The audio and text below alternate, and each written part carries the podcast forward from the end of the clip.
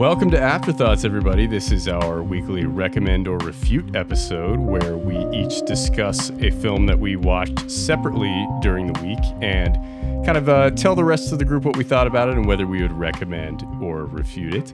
Uh, so, with me, as always, are uh, John Garcia and Ryan King. John, do you want to kick us off and uh, tell us what you watched this week? Yeah, I'd love to. Um, so this week I watched, you know, I've kind of established a reputation, maybe not necessarily on Afterthoughts podcast, but on our previous podcast, uh, Knights of the Underground Table, as a, a schlock jockey, somebody What? who really dives deep into the dumpsters of film and just loves that stuff, revels in it. Um, and this week I have something You're a that shit is- person, John. uh, I I refute that statement, but I also recommend it. Uh, you can't deny it's factual. that's right. Uh, so this week I surprisingly don't have schlock to talk about. I have something that won um, an LA fis- festival. Let's, let's wait till you finish talking about this movie to yeah, figure yeah, out whether sure, it's schlock sure. or not. Why not? Yeah. Uh, but it but it won a a LA Festival's grand jury prize. It was Okay. a premiere at a South by Southwest. Dixon, I believe you're familiar with that based on some previous uh, I episodes. have we've been had. to the festival. I have not heard of, of this film before. But Um, yeah, and this film is 2021's Potato Dreams of America. Potato, where's your red scarf? I won't wear it. What? The red stands for all the blood that was spilt for the revolution. I won't wear your stupid communist bloodthirsty scarf. You can't Give it to me. Tell me more about your mom. My mom is my best friend. A divorced woman with a child should be begging strangers on the street to move in with her. Grandma, don't be dumb. You'll hear what he said to me. Because you're dumb. The title itself seems absurd on the surface, but it's actually the story of a um, boy from the USSR who came over to the United States um, when his mother signs up to be a mail order bride. Okay. Um, he is dealing with his homosexuality and trying to grapple with his his sexual orientation, um, while also living in the, his stepfather's home, who kind of has like some surprises for him. Basically, that his his stepfather is sort of ultra religious. Um, the film itself, uh, Potato Dreams of America, the title, it refers to his name. He's called Potato through the film. And in English, that sounds really silly out there, I'm sure. But when it hits the ears in Russian, uh, it's a pet name. It's what his mother calls him. His mother calls him Potato, which Oh, is okay. Kartoshka. That's, you know, like my little Kartoshka, Maya Kartoshka. It's like, okay, cool. That's the- sweetie or yeah, it's a like little that. sweetie. Yeah. You know, this is what I, I love. Um, it is all told through this kind of lens of film and how he's experienced American life through watching movies on pirated television stations in the USSR when like the Iron Curtain falls. And it's not done in a very serious and grounded way. Um, and, and I say serious and grounded in more of like it's not gritty. It's not a drama like A24 sort of family drama sort of thing. It opens on his mother being abused. And even from that point, the character of Potato is trying to frame that and how a film might show it. He's doing the kind of classic uh, director's view where he's got two an index and a thumb and an index and a thumb, and they're meeting in that square to like frame the violence of what he's seeing. Okay. But his mother's like crying out, like, get him out of here. I don't want him to be here. And from that moment, I was hooked. And Sasha decided to go in with me on this and watch this movie with me. I pitched her on the back kind of synopsis, and it was just a beautiful experience. That's really it's the most personal kind of film, and it's kind of my favorite way that things are done. Is it's made from a a, a place of passion where um, the director Wes Hurley and writer Wes Hurley, um, director writer Wes Hurley has based it on his own experience and how he came to the states, uh, and it tells his truth. So there are parts of it where characters don't really need as much buildup because you know that this is based on somebody's life, that this is a narrative story to tell you about their experience. And so you can meet these characters and know who they are immediately, how they might fold into his story and what he's experienced in his life. Um, but the most fascinating part of it is it reminds me of kind of a Wes Anderson movie, but with less of a surgical. Is. Bill Murray lens. in it?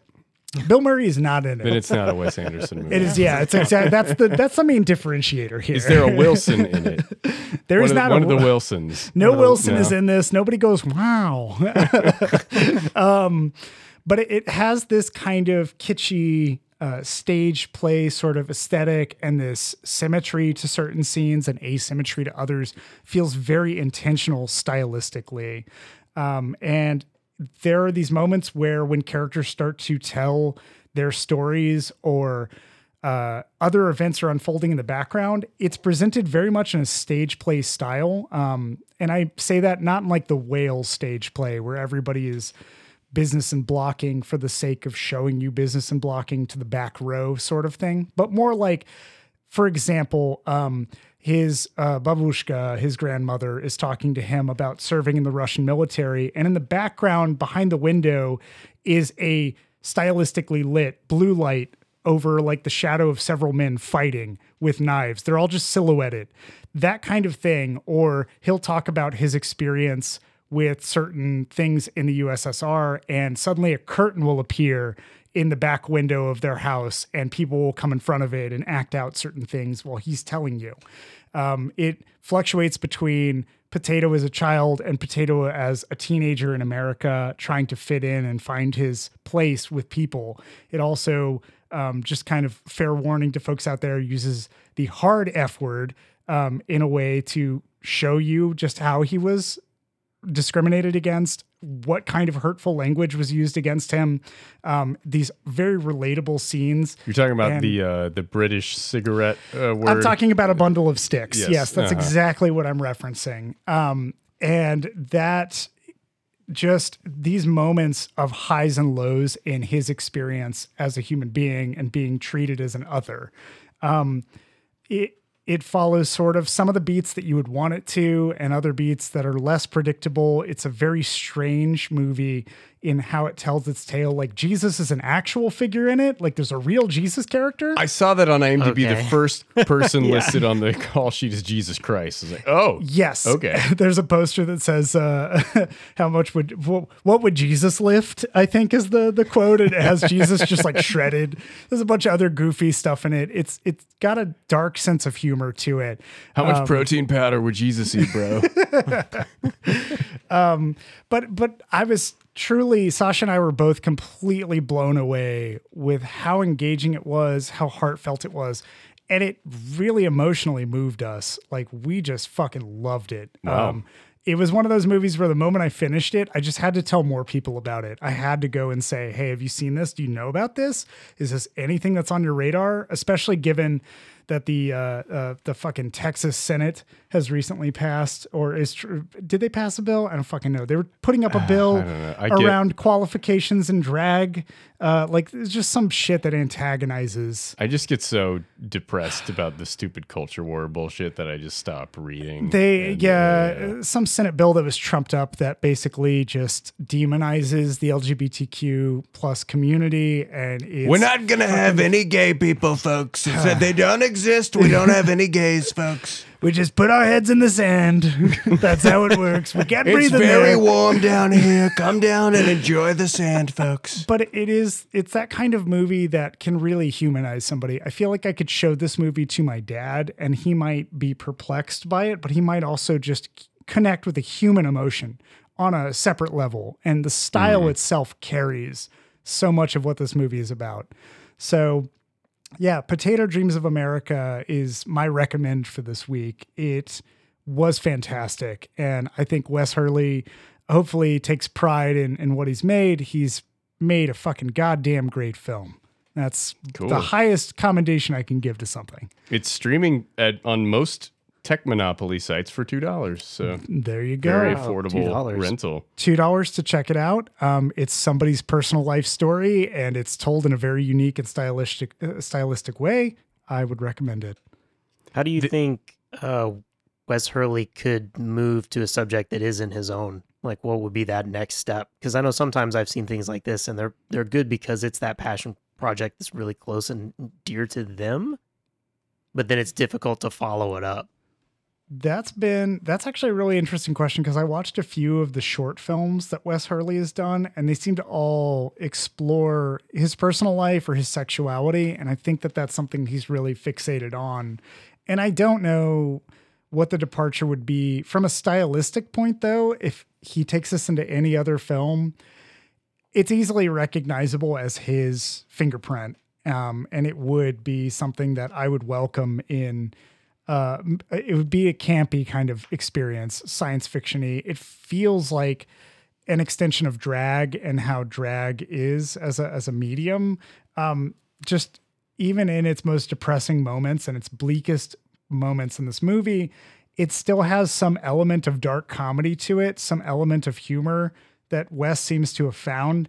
Um, and I feel like that would be carried into anything else. I don't, I can't fathom at the moment how Wes might handle subject matter. Like our previous episode, uh, Skycrawlers talks about talking about that kind of philosophical thing because I think Wes comes from a different kind of oppression and a different kind of philosophical breaking point. Yeah. Um, personally, so I don't know. That's a that's a really good question. I'm very Yeah. curious myself. Because you, you you mentioned Wes Anderson, and he has he's a style, right? Very much a, a look and and Mhm. feel to his movies, uh, but they're not personal stories of his. They're not autobiographical, so to Yeah. speak. Maybe elements. You know, a lot of directors and, and writers put themselves in their own movie in some way.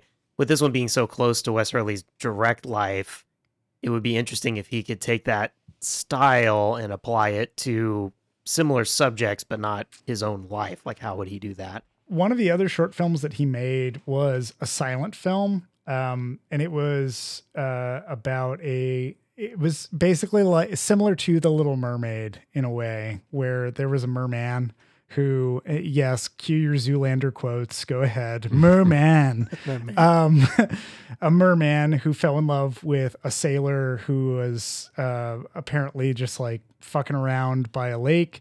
And the merman decides to accept the offer of some undersea witch and have his body turned into uh, a man's body. He has like legs and everything. And he just goes to um, a gay club and hangs out and tries to find the sailor and ends up finding the sailor like who is like, "Oh yeah, I'm kind of enamored with you. I think that you're really enchanting, but hold on, I'm to go and like have a relationship with these other guys. I'm to like bang these guys in a bathroom is basically what happens." And the merman is so disheartened by it. Um, and meets another man who is equally disheartened. And it turns out that that man was an eagle at, at another point, like an eagle man or something, and has given up his his wings to be with another man. And they end up finding love that way. And it's all done silently, all with pantomime, and it's very sentimental. It is also pornographic, but like there are these I'm elements shocked, of just John. I'm shocked. shocked, shocked and absurd to find gambling in this place. Here you're winning, sir. um, but yeah, it just it, it's those. I feel like um, there's a few other things. Like there's a documentary that Wes has done that led to this movie being made, and I think that Wes is still just exploring his sexuality. And having spent so much of his life repressed, um, is exploring that liberation right now. So, um, I'm not entirely sure how he would break free from that style. It's fascinating to think about that, though. So, yeah, good question, Ryan. That's interesting. Whenever I, I hear about mer men or, or women, I can only think of the lighthouse now. That's, all. Like I don't think too. about the Little Mermaid or anything. It's just like the darkest place that that, that could go. You're fond of me, lobster. I know it. I've seen it. Uh, scrolling through the IMDb page, there are conservatively seven people credited as Potatoes Lover, and conservatively another seven people credited as Fantasy Husband. Um, is this like a lot of um, kind of like fantasy sequences of, of kind of him like imagining scenarios for himself that would work out in a in a positive way, or kind of how does how does that play out in the film? So the myriad of fantasy husbands and lyri- uh, and uh, or like partners in this particular context has to do with the epilogue of this movie. So I'll prepare all of you if you were thinking I'm going to watch Potato Dreams of America with my mom and dad. Towards the end, there is about 10 minutes of segment where he really comes into his own, has his own sexual liberation in America, and is kind of permitted to do that because he lives in Washington. That's like a little more liberal of a State, state or DC? Washington State. uh, a little more liberal of a state and is able to express himself more openly. Um, and that just leads to this kind of montage of once he's done with his oppression in a more religious context, um, and even in to, to an extent a political context, he has to overcome in this epilogue the oppression of his cultural context. So, for instance, a lot of people fetishize him for being Russian. They say it's fascinating that he has a Russian accent. They really exoticize him, and you th- he uses these moments with these lovers to show you how that exoticism plays into his sexual life. And so, if you're very squeamish about watching other sexual scenes or the implication of sexual scenes, you're a little bit more um, reserved in that regard. These probably uh, you're going to feel a little averse to, but has a solid point to his development as a human being, his understanding and ownership of who he is and how he interacts with people. And you can't stop that kind of fetishism and that exoticism. It's unfortunate, but it shows him how it shows how he copes and overcomes it and uses it to empower himself. Interesting. Yeah. So yeah, uh, Potato Dreams of America. I would recommend it. I didn't know about it until I bought it randomly on Vinegar Syndrome, the same place I get my porn from. uh, it was just one time, and I'm never gonna live it down. Uh, yeah. It's been more than one time. uh, but yeah, you can watch it for $2 on the Tech Monopoly of your choice. So check it Go, out. everybody. I recommend it. Ryan, what do you got? So, l- looking for things to watch with my kids, uh, going through Disney Plus, I was Oh, no. uh, surprised to find Return to Oz on there because it's one of those things that I assumed Disney was embarrassed by and wouldn't put in there. They still won't put the fucking straight story on Disney Plus. yeah, Put the Song of the South. We won it, everybody. we know what we want. Just want Disney to be honest about their bigotry. Just let everyone know how awful they are. Tell us where Walt's frozen head is. God damn it. That's where they keep it. Yeah. Yeah, where, whatever Right that real Song vault is. yeah, the song of the South. His Right next head to his heart. You, uh, you mentioned something about a, a tiger. A lion. A cowardly lion. And he could talk, too, like the scarecrow and the tin man?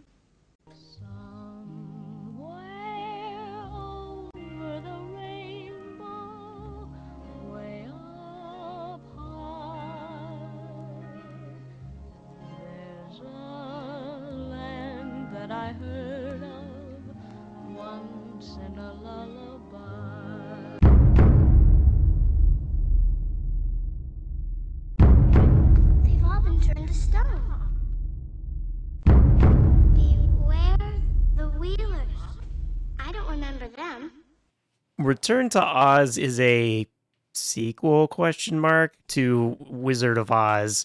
There are differences between the 1939 Wizard of Oz movie and the book books it's based on.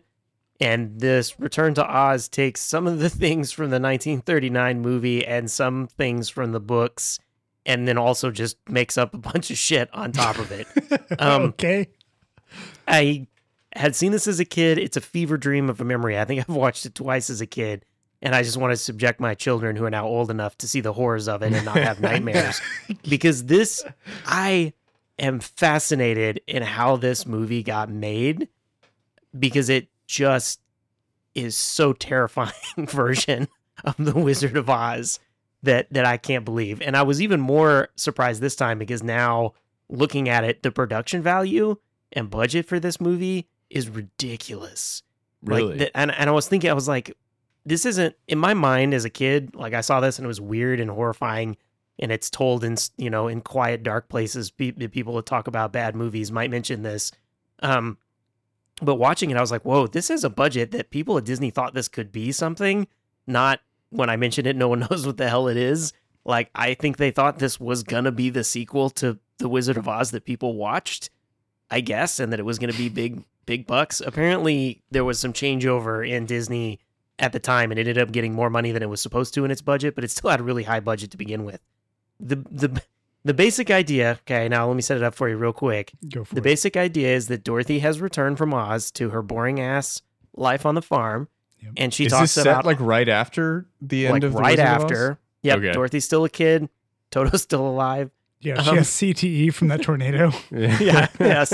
She's woken She- up from her concussion, and yeah, Yeah, in her boring ass black and white Kansas, but it's in color in this version. All Oh, she talks what? about is Oz. Yeah, all she talks about is Oz, and no one believes her. And at some point, Auntie Em and Uncle question mark Henry, Fester? what's his name? Yeah, I sure. don't remember. yeah, uh, decide they've had enough and take her to an insane asylum. oh my god, And that's the start of our movie, where the doctor gives her electroshock therapy. Jesus Christ. wow, Holy shit. And then, and that's you know if that's the point where you should be like, this is for kids. Then this, this is like a a, witch chunk. burning movie. Like, yeah, this is a decent chunk of the start of the movie. Is like we don't even get to Oz. We spend a little bit of a time with everyone not buying Dorothy's story, and and her getting into this crazy sanitarium. She escapes in the sanitarium, and some weirdness ends up in Oz. But Oz is like fucked up. And the first thing is like the yellow brick road is just like piles of bricks that have been like strewn along. And she starts to follow them. And like everything is gone. Like everything is screwed up in Oz. Which uh, that's the part where I'm like, they thought that this was going to be a good sequel. That if you're a kid and you just sat down and you're like, okay, the monkeys were scary, but like, Yeah. is there more Oz, mom? And they turned this on and you just get affronted with like, oh God, the Munchkin village is burnt down and the bricks are strewn around the ground and no one is there. All the bright colors are gone. And then they throw these characters at you. Not you. You like you don't see Scarecrow. Ten, well, you do see Tin Man, but he's dead more or less. You don't see Scarecrow or the Cowardly Lion or cross. whatever. You get these new characters introduced. We do see the Tin Man. He's like frozen stiff again because that's what Tin Man does. Oh, we do yeah. see the Cowardly Lion. He's turned into stone, Oh, okay. and we don't. We have no idea where the Scarecrow is. Yeah. And then we proceed to be chased around by these characters called Wheelers, which are uh I don't even John, if you, I don't even know how to describe these things. The yeah. the the actors are on like They're like- skates and then they have like they're like, skates in their hands. Uh, you showed us a around clip like before four yeah. this. They're they're like the um, performers on Hollywood Boulevard who play Bumblebee. they Yeah, have good. Wheels yeah. on their hands and legs and a face Yes, that's there you human. yeah, or some kind of Cirque du Soleil thing where you're like, I don't. What is this supposed to be? Is it oh, the person's a car? Okay, um, Yeah. yeah. and they have these grotesque like David Lynch designed on. a car. Yes, or Homer and so they're really a car. yeah, yeah. they're really freaky and immediately like freak you out uh, as a kid. They stuck in my mind forever, and like watching it now, my kids immediately were like, "No, mm-mm, no," like it like, "No, that's not good. That's not right." Um, and then they introduce instead of the Tin Man, she gets followed around by a different Metal Man, TikTok. Uh, who this is the part where I was like, "Whoa, the budget in this TikTok. is way too Obeying the. Chinese government, are they? yeah. yes, amazing. The TikTok before TikToks. Um, he's like a giant brass clock man thing, but again, w- not the level of the original Wizard of Oz, where it's like a dude pretending to be a robot man. Like they built a a robot man thing to actually like move around and puppet and all that. Like this is 1985, so this is a post Star Wars world. We're actually trying to do something with our practical effects here. Um, and then it like it goes on and on with other shit like that. So instead of, we have this like pumpkin headed guy that's like crazy puppeteered. It's pretty much like the scarecrow, but he has a pumpkin for a head. But it's like actually just like sticks and pumpkin, but it moves around, and just all this fucking bizarre stuff. Their villain is a lady who takes off her head and has other heads. And she like switches Ooh. them out, and there's like a room full of like her heads, and Oh she's my gonna God. take Dorothy's head. That The sounds like some like plot is- Ingmar Bergman fucked Yeah. up shit. Yes. Yeah, and to a kid, the whole time you have to be like, "This is just fucked up. This is all nightmares. Like none of this is a good." Yeah. You're like just I don't want to go to at your Oz children anymore. watching this. Like you're gonna have to fucking deal with this Yeah. tonight. Enjoy the trauma, kids. The the part that I didn't remember was at the end when they finally get back the Scarecrow and the Coward Lion and the Tin Man. The designs on them are just as fucked up as everything else in this movie, and are pure nightmare fuel in of themselves. And I, I had forgot that part. I guess in my mind, I just remembered the all the weird shit in the first three quarters of this movie. But they Mhm. eventually get there, and I like the Scarecrow, and I'm like, that's wrong. Like it is not the Scarecrow as a kid, where you're kind of like, oh, I know it's a guy. It's it's endearing. Like they make some kind of weird ass like he doesn't have a like a human face. It's like a like a stuffed animal scarecrow. Oh, He's got like a. Wilson the volleyball face. Yeah, kinda. Yeah, and oh then no, is Tom uh, Hanks in this? Yeah. it's Tom Hanks. It's Tom Hanks. Oh God. That's the Well, scariest thing hello, in this my movie. boy. Welcome to Oz. He's trying to do some kind of accent. Yeah. Um, Where is he from? Outer space? What the fuck is that? oh uh, my god. yeah, but it's just like it's such a weird movie. And then the resolution is just like the same shit. She goes back to Kansas and no one believes her anymore. And I guess her family is just like, hey, the sanitarium was bad. We won't send you there anymore. But that's the resolution, more or less. She takes care of all the shit in Oz and gets it back to good. What a and then character arc. the- what is the moral I'll of say- the story? Like, I feel like the first Wizard not of Oz sure. has such a powerful ending to me. Like, like the first Wizard of Oz terrified me as a child, and then I saw it again as an adult, like five years ago. It was like the only time I've seen it since I was like eight, and I remember hating it as a kid because it freaked me the fuck out. And then I watched it again.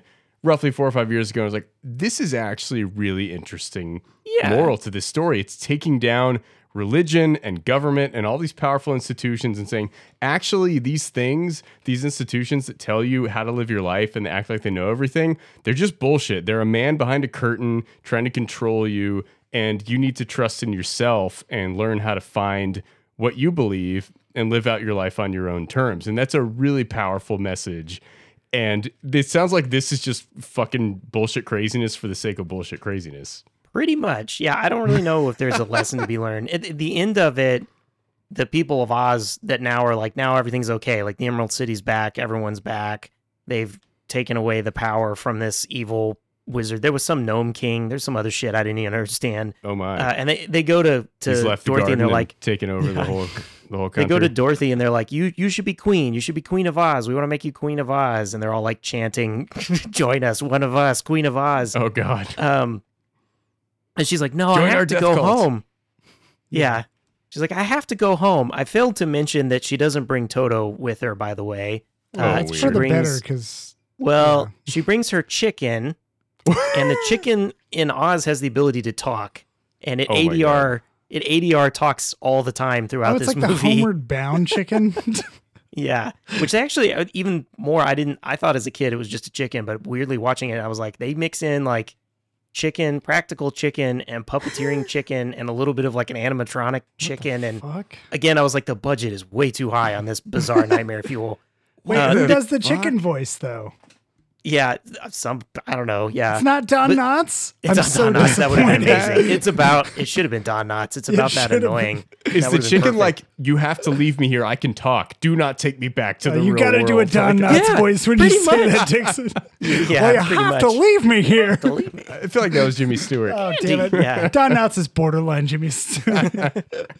um, yeah, no, they go to her and she's like, "No, I have to go. I can't be your queen. I have to go back to my home." And then they turn to the chicken, and the chicken's like, "Yeah, I'm staying. Like, I'm not going anywhere." Like, I will be your what? ruler. yeah, Now, why would I did go you back? think? Chicken. Yeah, no. The the resolution is uh, Ozma, the true queen of Oz, was in a mirror all along, and then she comes out of the mirror and is queen. But the chicken What chicken the stays. fuck is that? Yeah, I- Fu- oh my god. it's just as anticlimactic as the Johnny Depp Alice in Wonderland. I will say, having seen and read some actual Frank Baum stuff, it actually is just pure fucking nonsense fantasy. And this is probably more akin to the bullshit that happens in the Oz books than the Oh. 1939 Oz movie um, of just like random chaos, nonsense, weird things being described. So maybe it's more true to that than it is to the to the original movie. But yeah, it's just it's so weird. It was nominated for an Academy Award. I don't. I didn't mention that at the Which top. I didn't one? know that Production value? Is that an Academy Award? Yeah for design? vis- for visual effects for Yeah, visual effects. Yeah, it. Yeah. Yeah. it lost to Cocoon. Uh, yeah, okay. Fair I enough. actually am like, it's a good run because the I'll be the visual effects are honestly pretty good uh, for this. It would be amazing if it had won and people had to go back and remember and think about this. Uh, but just the fact it's in the nominations list means it'll never go away. Um, Yeah. But it's on Disney Plus. I don't know why. I'm surprised that it is. There was an Oz movie that came out like I don't know, six or seven years ago with James Franco and Mila Kunis that like everyone forgot immediately, and I Mm-hmm. Oh, yeah. never saw it. But Directed the by trailers Sam looked Raimi. horrible. I, I don't know, may, maybe. Uh, but I was like, like, it seemed like they promoted it for a little bit and then realized they was stupid, and they just kind of stopped running ads, and everybody kind of forgot about it and just brushed it under the rug. I don't even remember what it was called, but it was some kind of Oz movie. It was Oz the Great and Powerful. That's the one. Yeah, that was That's it. the Yeah, one. yeah. yeah, it's directed by Sam Raimi. I didn't It's see it. Sylvester. It's Sylvester. Sylvester. Yeah, it's my resignation of like Sam Raimi did it. He did it for the money. There was a Spider-Man cameo. Fucking whatever. yeah, uh, there was an Oz um, TV show on HBO, right? Is that the same? Oh shit! I thought about, I hadn't thought about that in a long time recently, but the the actress that was in that Oz TV show Uh-huh. is in the Andor show, and I was sitting there for a while being like, like, "How do I know who that is?" And I went and I looked it up, and I was like, "Oh my god." Do you remember that Oz? Like to Darla, I was like, "You remember that Oz show? The fucking weird ass." And I was like, "Oz was played by uh, the guy that plays Kingpin." And yeah, and somebody else brought that up recently. This is a tangent, obviously, but somebody brought Oz up recently and talked about how Dean Winters was in it. Dean Winters, we all know from Hellraiser 6. Uh, we all know this. Uh, yeah, right. Of course. and the uh, the fucking insurance commercials where he's mayhem. That, everybody knows that. Oh, too. that motherfucker. That motherfucker. Uh, Yeah. he's actually going to come back later in this episode. oh, all uh, right. oh, I'm oh. interested to hear about this. Uh-huh. a little teaser there. Um, well, Ryan, uh, I'm sorry. Yes. I got lost in the fog. we- of yeah, what we the got fuck lost in you're the talking about. Is this a recommend or a this is a, refute? this is a recommend. This is totally Oh, recommend. really? I, actually did not say- see this coming. Out of left Twist field. ending, I do not recommend it for small children.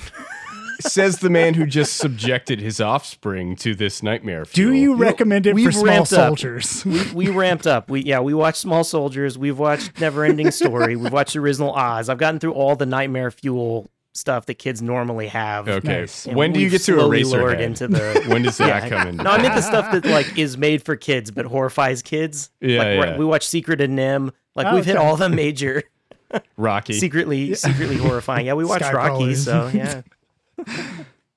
oh man. All right. Well, recommending. Okay, it. was not Damn. expecting that. I'm gonna fucking watch this. that sounds fascinating. You really have to like just sit there and, and be like, "What?" I'm gonna What? The I'm whole gonna it time, like, it's I'm gonna great. give Sasha no context. I'm just gonna turn it on. and be like, hey, I heard Ryan said this movie is good. It's I mean, even, not good, but he said it was interesting. Sorry, let me. it's just even better now because if you have no context and you first start watching it, you might not think she'll ever go to Oz. Mhm. You may think like this is a modern tale where they just electroshock Oz out of her, and this is Yeah. where the movie continues to go. Like you don't know if you have no clue, you don't know where that movie's going. Jesus Christ, it's Wow. so dark. Thanks, Disney. Okay. Uh, well, I'm going to close this out on a less dark uh, and a little bit more mainstream note. You Um, watched a real movie. I, I watched a movie that is currently playing in theaters that very much pleasantly surprised me. Uh, I went and saw John Wick colon chapter four and uh, had a lot of fucking fun with it. You're going to die. Maybe not. Goodbye to you, my trusted friend. We've known each other since we were nine or ten. Who is this? The Marquis de Gramont. Challenge him to single combat. Win or lose, it's a way out. Please pray for me. I was the black sheep of the family. Man has to look his best when it's time to get married. Or buried. I'm going to need a gun. Ryan, you said you haven't seen any John Wick movie. Nope. John, have you seen any John Wick movies? Yes, I've seen all three of the previous okay. ones. So my general take on the franchise is that like they do the absolute best action sequences of any, you know, action franchise. It's directed by a former stuntman. All, all the movies are Chad Stahelski. He's directed all of them. He was Keanu's stunt double for a while in previous movies and you can tell it's directed by a stuntman. He's clearly focusing on the action sequences and doesn't really care about story.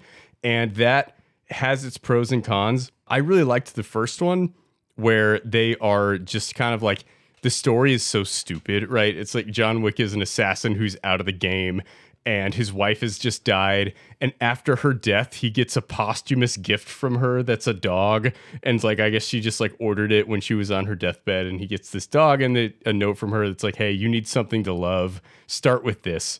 And he starts I, I rewatched the first one a few days ago if you can't tell. Uh, and he just loves this dog and then some like eastern european goons that don't know who he is come in and wreck his shit and s- steal some stuff and kill his dog. And he gets very mad and he goes on a murderous rampage and becomes the villain of the movie and just like murders 20 30 50 people just because it, th- one of them killed his dog and he's just angry. And it's just like it's so stupid and so over the top. And like the movie does not let on that he's actually the bad guy. I don't even know if the the writers or the director of the movie even realized that Keanu is the villain of the movie and has gone so far in retribution past what has been done to him that he has committed so many evil acts and become the overt villain of the film. But the action sequences are so good and I kind of like that stupid you know, taken kind of plot line where they're just like, ah, we don't really care. We just need a reason for this guy to get mad and go on a cool killing spree, and we're gonna have lots of cool action sequences. And and it works really well. Two and three, I think, get a little too much involved in plot, and they're trying to figure out, okay, the first one made a bunch of money. How do we make this into a franchise and establish enough narrative to keep making these things? And they expand out from the first one and have all this lore around the high table of assassins. And there's this assassin currency that they use for everything and this underground network of hotels where assassins stay even though they seem very highly populated and they're like all over the world. And like wait a minute how many fucking assassins are there? Like how is this even possible to maintain this massive network of global assassins? And it really doesn't make a lot of sense and there's there's too much exposition, I think, in two and three, and the action sequences are great, but there's not enough of them. And I like those movies, but I was a little bit disappointed with them in relation to the first one. John Wick 4 is two hours and 50 minutes long. Oh my god. And god. going into it, I was a bit apprehensive like, oh no, this is going to be leaning into all this fucking lore fantasy bullshit that I don't care about. And it's not going to be focusing on the action stuff. Why else would it be that long? I was wrong. Uh, most of this two hours and 50 minutes is just the best action scenes you've ever seen in your fucking life. Like, by far, the best fight choreography I have ever seen. Absolutely incredible cinematography, wild stunts. Like, you can tell that Keanu is doing the vast majority of these stunts. He's doing the stunt driving, he's doing the stunt fighting. There are definitely scenes where they have to have stuntmen where he's like falling off buildings and shit, but like, it's absolutely incredible to look at. The sound was wild. I saw it in a like a regular Cinemark, and it was fucking shaking the theater. And I'm like, oh, I, I need to go see this in IMAX or, or Dolby Cinema or something. All of this was great. It was almost ruined completely by Bill Skarsgård's terrible French accent. Um, he plays the villain of this movie, who is just a horrible character. Bill Skarsgård is really bad in the role, and it's a horribly written character. And I was anytime he was on screen, I was just like, can we fucking please move on and get back to the action? But the action sequences are so good and they're so long. Like the the movie opens with a you know 10 minutes of setup and then an hour long action sequence. And then you have like a little bit of a break and then another huge ac- action sequence. And then the movie ends with like an hour long action sequence and it's fucking wild. Like there's a scene where they're driving the wrong way on like that big roundabout in Paris and they're doing all this crazy shit and fighting all these people. Donnie Yen is a major character in it who who plays like a former friend of Keanu Reeves who wasn't in the previous movies, but he the the assassin high table has tasked him with murdering John Wick, and if he doesn't, they're gonna kill his daughter. So he's like it's kind of that like they write in a way to make you sympathize with the guy, right? Like he's trying to kill the protagonist, but he's a nice guy. He's just like a professional assassin who is bound by the circumstances that he has put himself into, you know? Like it's all kind of stupid, but their rapport is really good and their fight sequences are incredible. Uh, Donnie Yen's character is blind and they his name is Kane and I don't know if that is just like making fun of the fact that he carries a cane or if that is his actual name. It's it's not really clear if that is the case, but he's a fucking badass. Like just wrecks people. Um, clearly has been blind and for long enough where he has very good spatial recognition and, and can do all these crazy fight scenes. The action sequences are in all these incredible sets. Like the first one is in this elaborate hotel that leads into this like art museum and these really cool areas. Uh, the final scene leads up to a church up a flight of like 300 stairs and he like wick has to keep going up the stairs and fighting new villains as they come down um I was absolutely blown away by by this movie. There's a scene in a, in a club where it's like raining inside, and they're fighting on the, the and none of the none of the attendees, like the dancers in the club, even notice they're like assassins killing each other. um, you know, you have to kind of divorce yourself from reality a little bit to appreciate it, but I was I was stunned by how well done the the movie is and the the fight choreography is absolutely next level. And some of the some of the shots they get the cinematography is just beautiful. There's an overhead sequence. It's like a single take following John Wick through this massive building like going through these rooms killing all these bad guys. It feels like you're watching a video game because the camera is in the air just like floating around and following him. And it, it's it's just mind blowing to to watch. I, I loved it. I'm gonna try to go see it again in theaters before it leaves. Um, I was actually talking to John, like, hey, do you want to go see this tomorrow? And then I realized that we both have a, a conflict tomorrow that we can't go see it. But I definitely want to see it again in the theater because I feel like it's such an experience that you just can't get at home. Like when this comes out on 4K, I'll probably buy it and, and watch it at home, but it's just not going to be that same experience of being in a theater on a huge screen with just massive speakers just beating the shit out of you as this movie's going on. Um, fucking loved it. Uh, my favorite movie of the year so far. Um, Damn. highly, highly recommend people go see it. That's fucking rad. That's quite a fucking recommendation. Yeah, I did not expect to like it this much. I Yeah, um, wow. yeah, like fun fact, uh, the first John Wick is the first movie I bonded with my father-in-law over because oh, there you go. Yeah, it's a very good dad movie. Yeah, it's like not even that the the violence was there, but just that my father-in-law speaks uh, uh, native Russian, and I've been trying to learn a little bit myself. And uh, I know Alfie Allen was the uh, villain in that one. At least he was the son of the main bad guy. Oh, he's the guy that killed killed his dog. Yeah, he's the guy who killed his dog, who killed John Wick's dog. And at one point, he is arguing with his dad about who can kill John Wick, and he uses the most poor fucking form Russian. I think that this franchise is just poor form imitation of other languages. It's directed by a stuntman. Sure, You know, I, I will allow it. Yeah, yeah. sure. But it was just one of those moments where we were both watching the same movie, and he's just like, "Dad, let me kill John Wick," and he he goes to say "please" in Russian, which I know the word for "please" in Russian is "пожалуйста." That's how you say it. And he goes "пожалуйста." He like really leans No. on that, and it, we both just laughed at it. And I was like, "Did we just bond?" If the Over Russian John is bad Wick's enough for terrible you Russian? to recognize that it's bad, Yes. that's that's not good. That's- exactly. yeah. So it was one of those things where I was just like, "Yes, thanks, John Wick One. Your Russian was so bad we bonded." Um, but yeah, John Wick Four has been one that I've been like, "Oh, I'm looking forward to it." I watched two and three. Yeah, they had that same kind of world building problem for me. Yeah. uh, and I was I've been seeing a lot of chatter from other people about going to see it either in Cinema 4D or seeing it in IMAX or Dolby or that kind of stuff. I'm not sure which one I want to try for, but obviously the IMAX is slowly being phased out right now. I think Bullock isn't doing it anymore, and Yeah, I think the AMC in town still has it, but I just saw it at a Cinemark, just at one of their like larger screens that they had. It wasn't IMAX or Dolby or anything like that, and it was mind blowing. Like the the sound was so good in just like a large regular theater that I'm I'm really looking forward to checking out in uh, you know a more legit uh, theater. So it was it was fucking wild. Do I need to watch John Wick? No. Colon Nope. chapter two, colon Nope. chapter three. Not at all. not at all. Um, or any even the first John Wick. I mean, No. I guess uh, you, I'm, the okay. first John Wick is good. Like I, I mean, I like all four of them. The first one is is real solid. This two and three are eh, like they're good enough, and then four is just oh my god.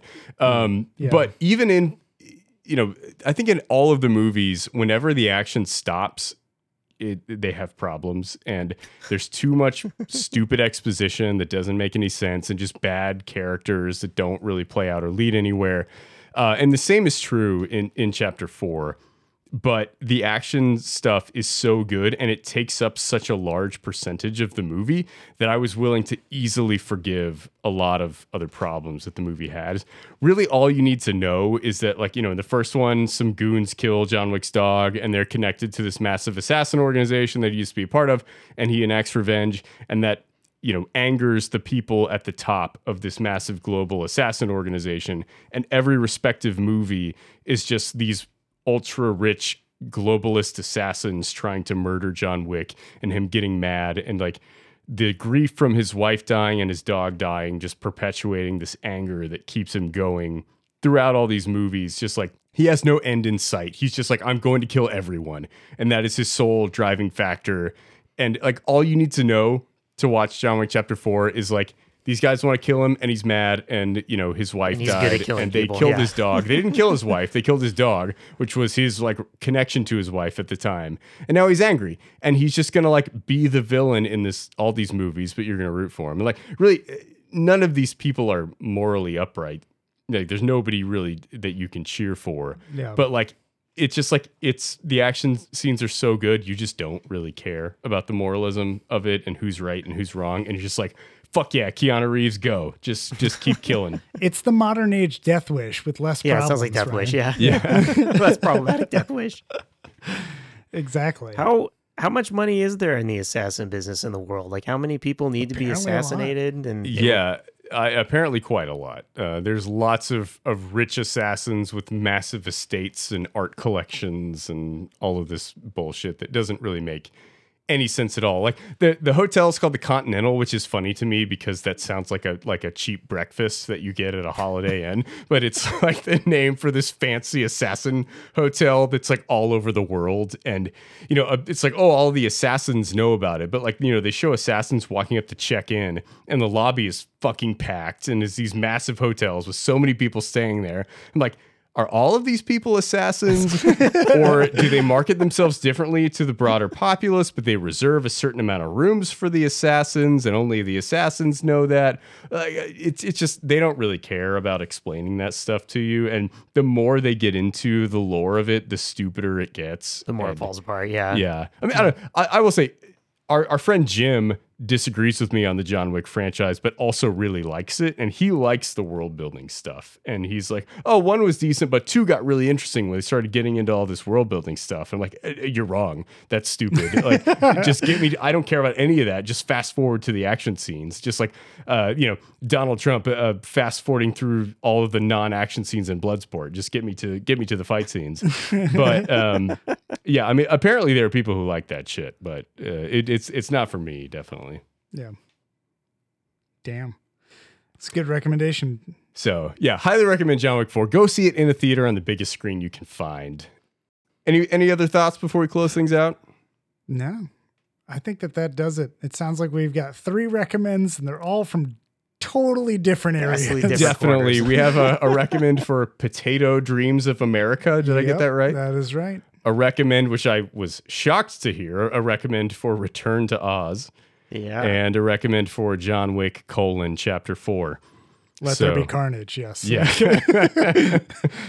um, unclear if there are going to be future John Wick movies. We'll we'll see how this goes, but this cool. will make us a bazillion dollars as well. I'm sure. yeah, they all They'll make find something. absurd yeah. amounts of money.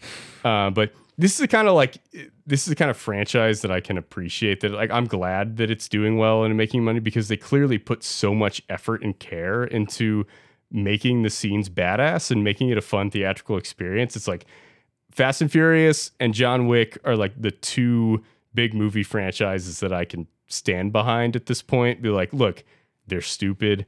The characters are dumb, but like they put so much effort into making you have a fun time at, at the movies and making the stuff actually look good on screen that I can forgive a lot of flaws. So Yeah. Fast 10 comes out uh, in May. So Ringing endorsement for John Wick 4. Cool. Uh, well, thanks for joining us this week for Recommend or Refute uh, with me, as always. John Garcia. And Oh, uh, uh, Ryan King. Sorry, I have to go deal with my kids' nightmares of the scarecrow. okay, good, good, good luck with that, buddy. Awesome. And scene. Did you say uh, I'm Michael Dixon? Does it matter? Oh, You can just say I'm Michael Dixon. I'm, I'm Michael Dixon. and then you can cut it in. It's fine. I'm Michael Dixon. Who put a question mark on the teleprompter? Don't read anything that's on there. I'm Michael Dixon. I will give either you or me, whoever edits it, the option. I'll do it. I'll do it.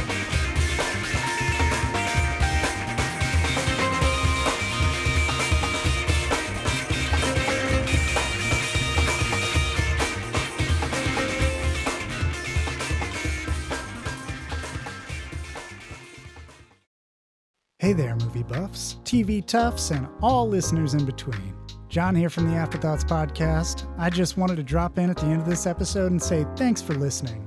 If you've got afterthoughts of your own to share, hit us up. You can find us on Twitter, Facebook, and Instagram at The Afterpod, or jump into a conversation on our Discord server. You can find info for this and more at theafterpod.transistor.fm. Thanks again for listening, and we'll catch you on the next episode.